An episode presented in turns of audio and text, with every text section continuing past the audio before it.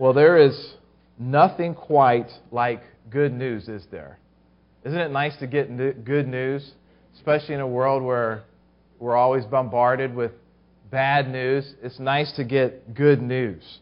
For example, you might be a, a student and you realize you have a lot of homework and you didn't get it all done, and then you hear tomorrow's a snow day. That's good news, isn't it? Or your boss tells you that you got the promotion. Or those medical tests that you were concerned about are negative. Sometimes the news, the good news, comes on an even greater scale. Bible teacher R.C. Sproul tells of an occasion as a six year old boy when he was living in Chicago in 1945.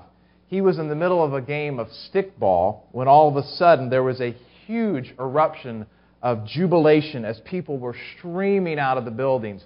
Women were banging on pots and pans with wooden spoons, and everybody was celebrating. Now, Sproul wasn't too happy that his stickball game got interrupted until his mother came over to him, tears streaming down her face, and she told him, The war is over. The war is over. That was etched in his mind. There would be no more death no more casualties, no more split families. His father was going to be coming home. Now there was peace. What good news, right? What good news. Likewise, friends, Christianity is about good news. The word gospel means literally good news. And understanding and embracing the gospel is how a person becomes a Christian, how they make peace with God and receive eternal life the gospel is greater than any news we could possibly hear, even news about the end of a global war, because it deals with the most important issues our relationship with God and eternal life. Everything else pales in comparison to the good news of the gospel. Now, today we're going to finish our two part message on what is the gospel. Now, forgive me, I do want to review a little bit from last week because it will help to connect the dots where we pick up today. So I do want to review just a little bit from last week. Last week I defined the gospel as God's plan of salvation revealed through Scripture and accomplished by Jesus. So, Scripture reveals God's plan of salvation that was promised in the Old Testament and now fulfilled by Jesus. And so when you unpack that definition, definition a little bit, you'll find four main elements in the gospel there is God, humanity, Christ, and our response.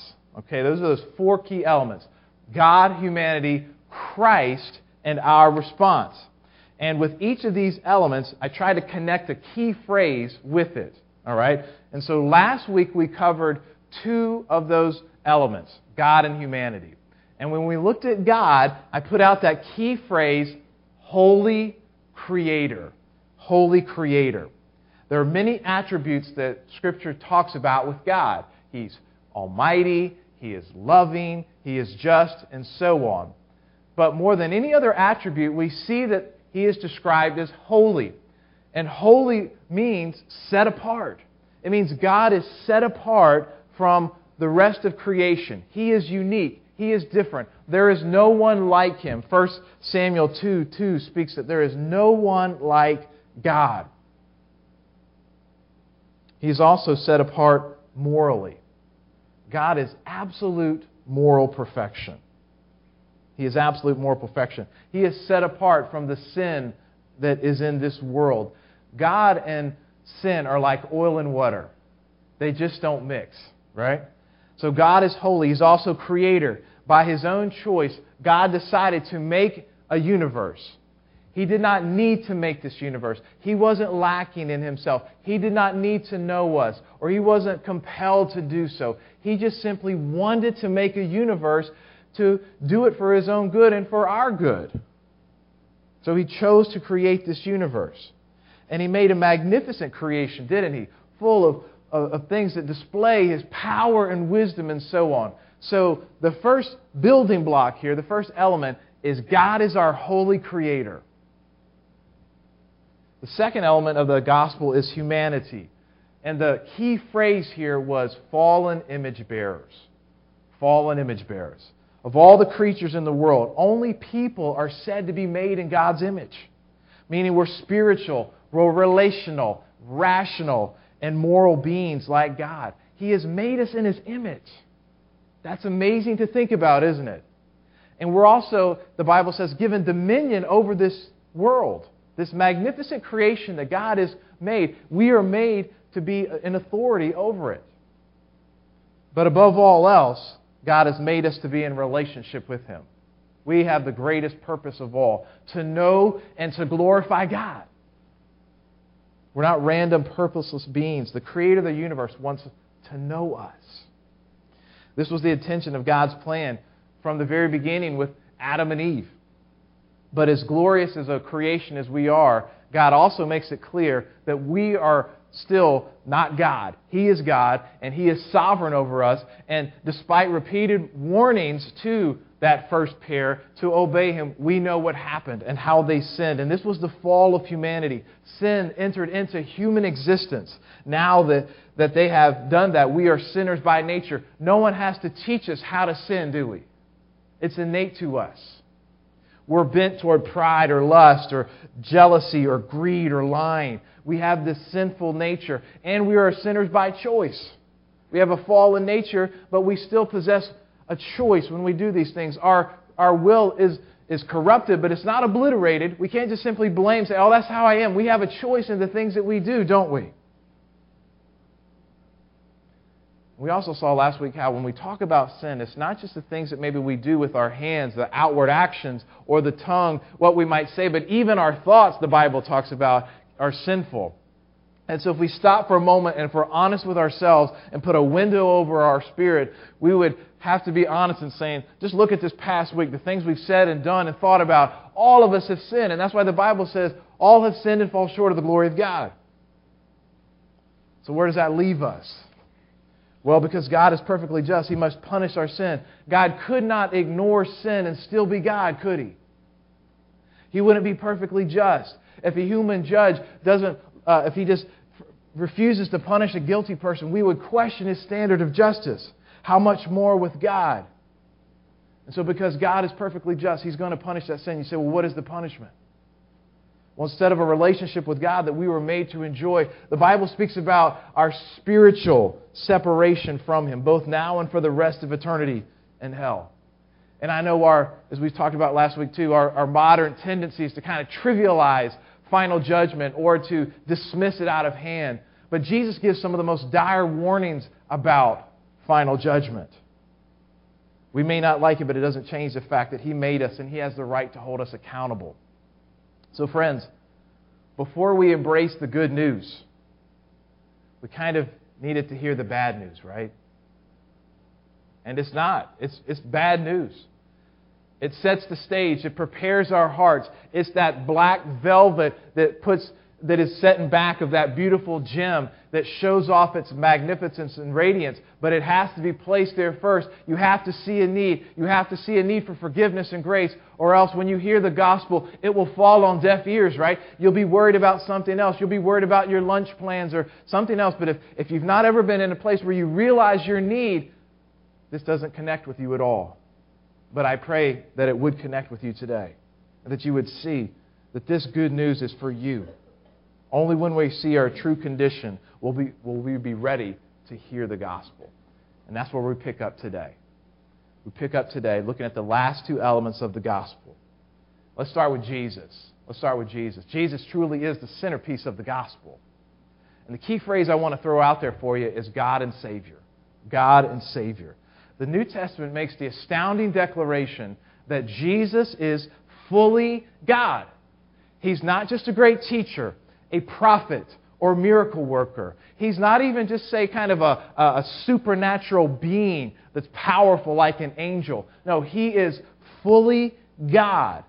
All of those attributes that we talked about last week about God, they apply fully to Jesus. He is entirely fully God, and for 2,000 years, the church has collectively affirmed the deity of Jesus. Now, obviously, that's quite a claim that Jesus is fully man and fully God. But if that is the case, it changes everything, doesn't it? That's kind of the issue of issues. And so we need to ask ourselves, well, why would we believe this? Well, I could say a whole lot, but just to boil it down to a couple of things here, let me mention three proofs that I would look at if we're analyzing this. First is Jesus' miracles. Jesus performed miracles like no one else, both in terms of power and number. And you're probably familiar with some of the miracles that Jesus did, like walking on water and healing the sick and the blind, and even raising people from the dead. And sometimes I think that we've become so familiar with these uh, miracles that they've lost their power and impact on us. I mean, we talk about Jesus walking on water just like it's, you know, just like, oh, it's a little cloudy outside today. That's not the way it should be. These miracles speak volumes.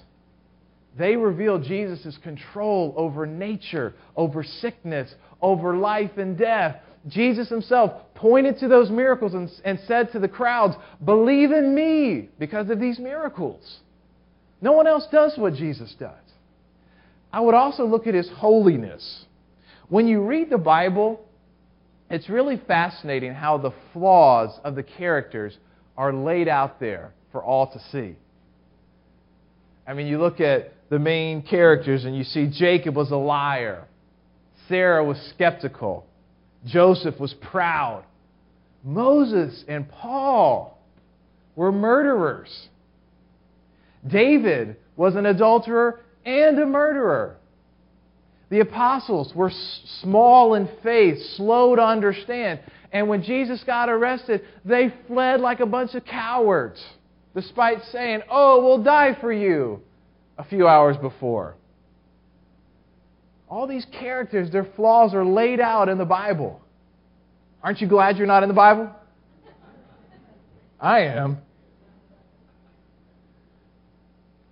But when it comes to Jesus, nothing is ever said about him. There's this kind of deafening silence. But it's not like the apostles didn't know him. I mean, they spent three years with him, traveling and living together.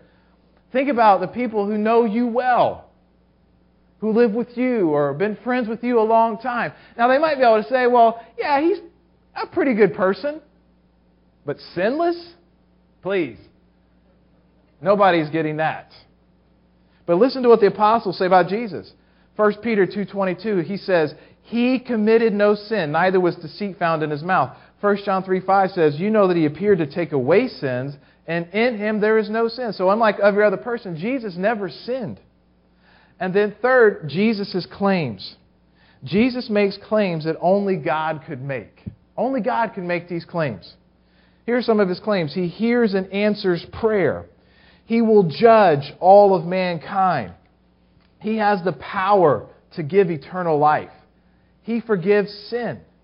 And he existed before the universe was ever created. He says these things about himself. No one else makes those kind of claims unless they're liar they're a lunatic or they're Lord. That's what Jesus says about himself.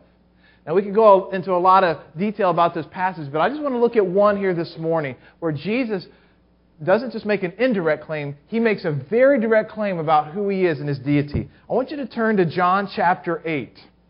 John chapter 8. Let me slip down here and grab a Bible myself.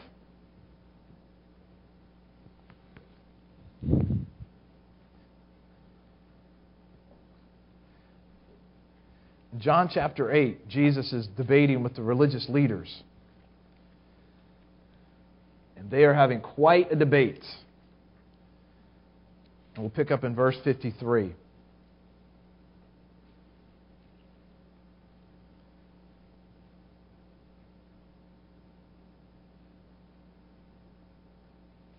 So they say to Jesus, Are you greater than our father Abraham who died, and the prophets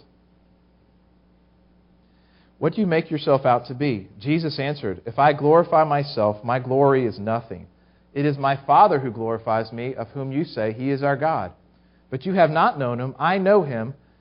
If I were to say to you that I do not know him, I would be a liar like you. But I do know him and keep his word. Your father Abraham rejoiced that he would see my day, he saw it and was glad. So the Jews said to him, You are not fifty years yet old, and have you seen Abraham? And so then, in other words, they're saying, How can you know Abraham? He lived a long time ago, and you're not even 50. How could you possibly know Abraham? So in verse 58, Jesus says to them, Truly, truly, I say to you, before Abraham was, I am. You say, why is that important?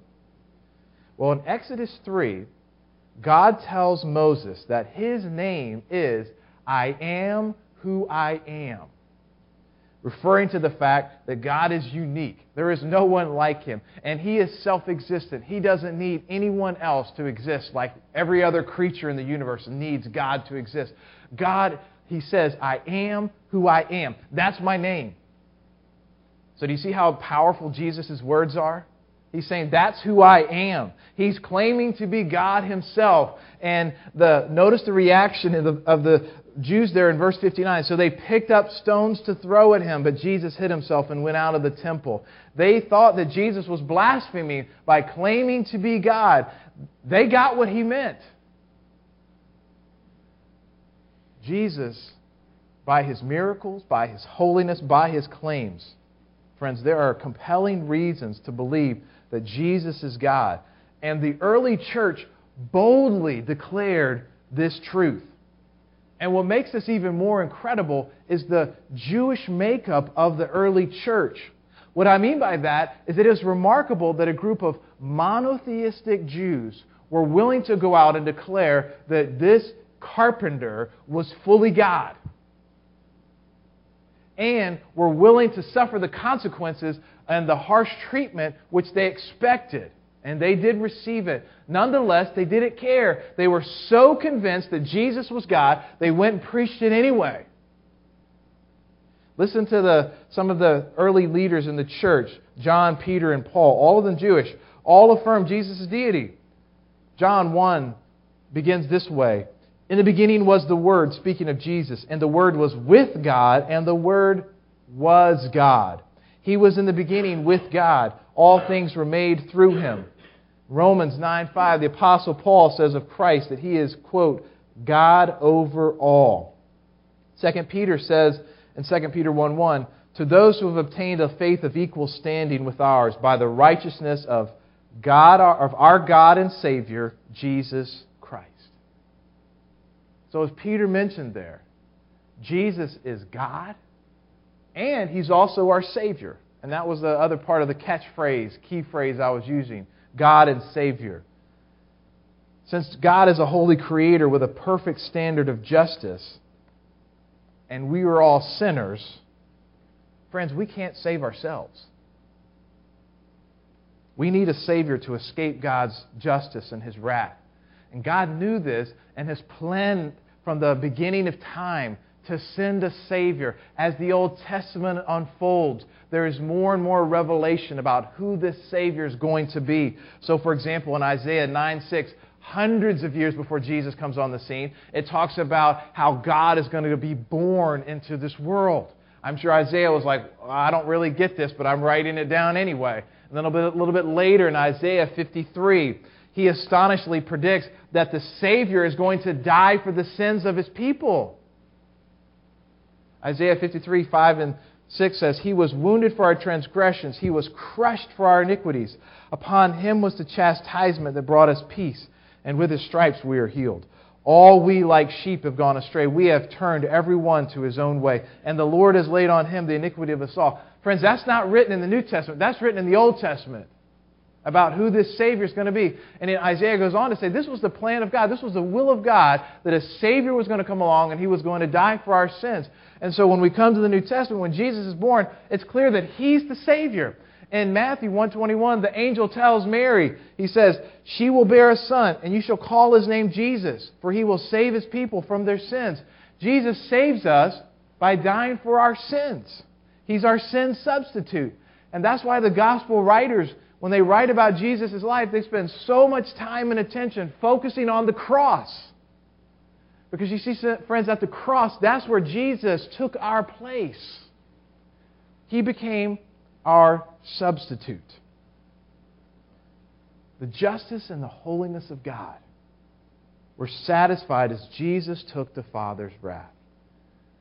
Remember last week I talked about the robber who, you know, takes money and is guilty before the judge, open and shut case. Because the judge has a standard of justice, he must punish the crime. And I said that we are the robber. Because God is just, he must punish us. He must punish our sin.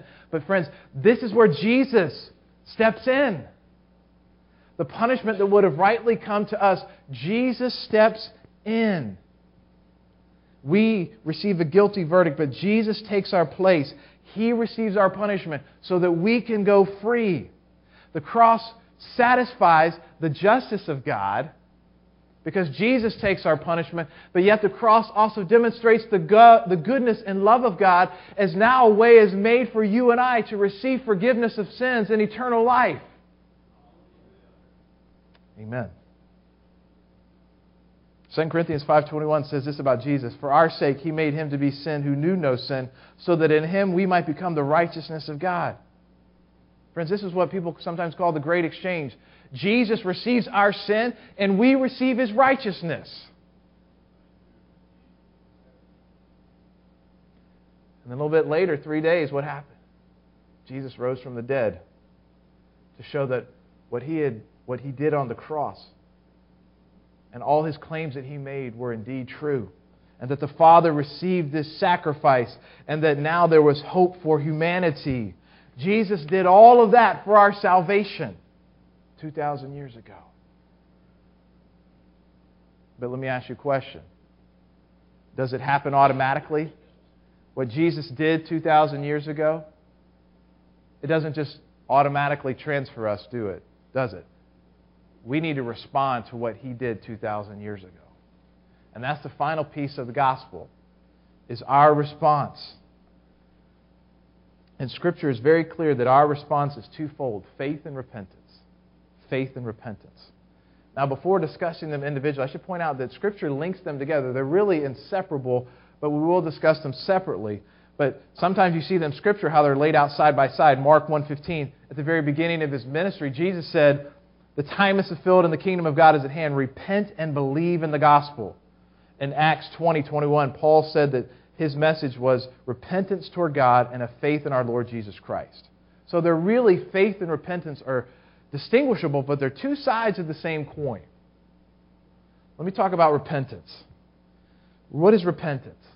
When we hear that word, we need to know that it's more than sorrow, right? Sometimes people are sorry for doing things that they know they shouldn't do, especially if they get caught, right? But there's not any kind of real decisive change in their heart. And if they get another opportunity, they're going to do the same thing. Just try to be a little slicker next time, maybe.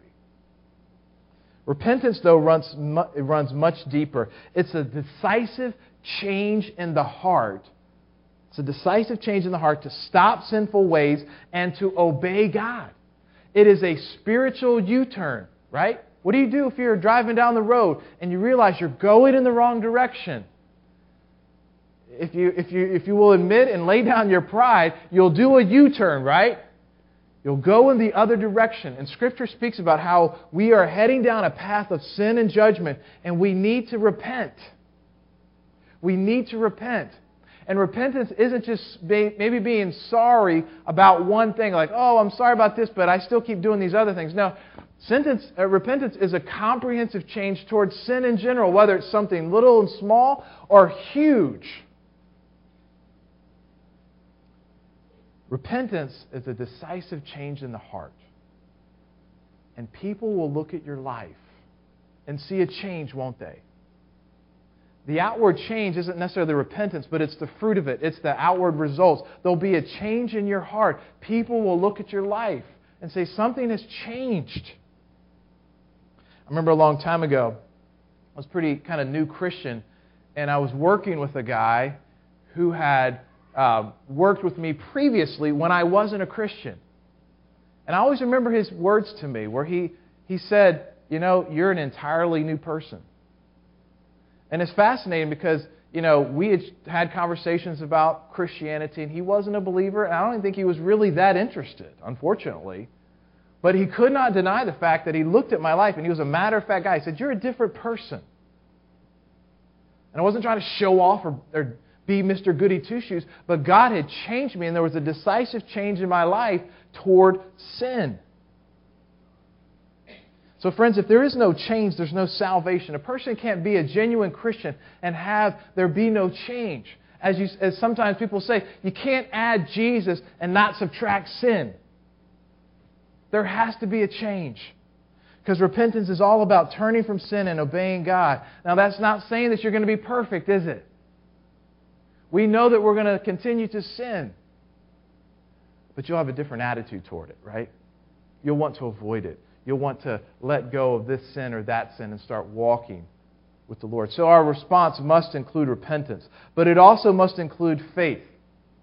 Now, in our culture, the word faith means something different oftentimes in the way the Bible uses it. The word, the word faith in our culture often kind of means a, a blind, irrational belief. You know, a, a student might say, I don't understand this stuff that I've been studying. You know what? I didn't study at all for that exam, but I got faith that I got an A on that exam. Well, they can believe that all they want, but more than likely that's not going to take place. It's a blind, irrational belief. Biblically, that's not what faith is about. Faith includes evidence and reason. It's not irrational. We just said, friends, there are good reasons for believing in Jesus. So, faith includes reason, but it also touches on something else. It touches on your will and your commitment. It's not just an intellectual thing, but it's something that you want to entrust yourself to. Faith is knowledge and trust. For example, I might go to the airport and look at an airplane and say, I have faith that that plane can take me to Europe. And I might have done my homework. I might study that plane and know all about the plane and the specs and the travel patterns and the pilots and everything about it. But do I really have faith in that plane if I won't get, in, get on board? No, I don't. I don't have faith in that plane. I display faith when I get actually on the plane. Biblical faith means trusting Jesus as my God and Savior. We trust Him that He will take away our sins. He will cleanse us, all of them. We trust that He's going to give us peace. We trust that He will give us eternal life. We believe in Christ. Romans 10:9 says if we confess with your mouth that Jesus is Lord and believe in your heart that God raised him from the dead, you will be saved. So we must believe in Jesus. And let me just add an important point. Scripture is very clear, friends. The salvation does not depend on our good works. It's not by joining the church, not by baptism, not by confirmation, keeping the Ten Commandments. All of those things are good and helpful in their place. But it is not by good works, it is by repentance and faith. Ephesians 2 9 and 8 9 says, For by grace you've been saved through faith, and this is not your own doing. It is the gift of God, not a result of works. Did you hear that? Not a result of works, so that no one may boast. Scripture gives no other means of salvation. For some reason, this is hard for, for people sometimes to sink into their heads that it's not about being a good person, because we've all sinned, as we talked about, with us being fallen image bearers. We all have sinned. We need forgiveness and cleansing. But there are plenty of people who were trusting in their good works and somehow hoping that it's 51% good and 49% bad or whatever, but that's not what the Bible teaches. Those things, the good works, you know what they are? They're the fruit of your salvation. They're not the root of your salvation. That is repentance and faith. That is the root of your salvation. And I think this was pretty clearly communicated in these testimonies that we had earlier. I just want to go back and just read Jamin's again, just a portion of what he said. When he said, Then it hit me like a tidal wave slamming into a rowboat. Not only was I sinning against and hurting my loved ones, but even worse, I was sinning against and hurting God. I was hurting the only being that could truly save me. I was broken, and for the first time, I saw all the pieces scattered on the ground. I turned to God that day and begged for forgiveness. I accepted His mercy, and I knew that He had already forgiven me. I accepted Jesus Christ as God, and I accepted Him as my Savior. There it is right there. There it is right there. So, friend, let me ask you where do you stand with the good news? This is good news we've been hearing today. Amen? It's good news. You've heard it. How are you going to respond to it? How are you going to respond to it? Well, I want to throw up on the screen there a little prayer. And read it out loud. It says, Lord, I confess that I have sinned against you, and I want to turn from my sin. I believe that Jesus Christ is fully God and fully man who died on the cross and rose again. I am trusting in his atoning sacrifice to forgive all my sins and to grant me eternal life. Joyfully, I want to follow Christ as my personal Lord and Savior. Thank you for your gracious offer of salvation that I now trust by faith. There's nothing magical in the prayer itself. Just by saying it doesn't make you a Christian. But those words reflect a sincere, heartfelt prayer that really encapsulates what it means to become a Christian. And so, friend, today, if you have been listening to this message and you would like to respond to the good news, the gospel of Jesus Christ, I want you to look at that prayer and whisper that, maybe just real silently where you're sitting or in your heart, that today you would like to become a Christian. Today you would like to turn from your sin and to place your faith in Jesus. Forget about everybody else sitting around you. This is between you and God. And receive the glorious good news and make it personal in your life today. Would you do so? That's never been a reality. What a great day we've had so far. But even greater than that would be for someone today to whisper that prayer in their heart. But today, I understand the gospel. Not only do I understand it here, but I want to embrace it. And I want to trust Jesus as my Lord and Savior. Let us pray.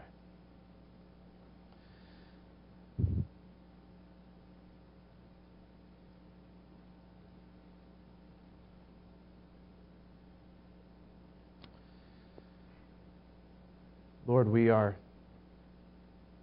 so grateful that the most important thing in the universe, the greatest news we could possibly hear, you have made so clear and, Lord, compelling.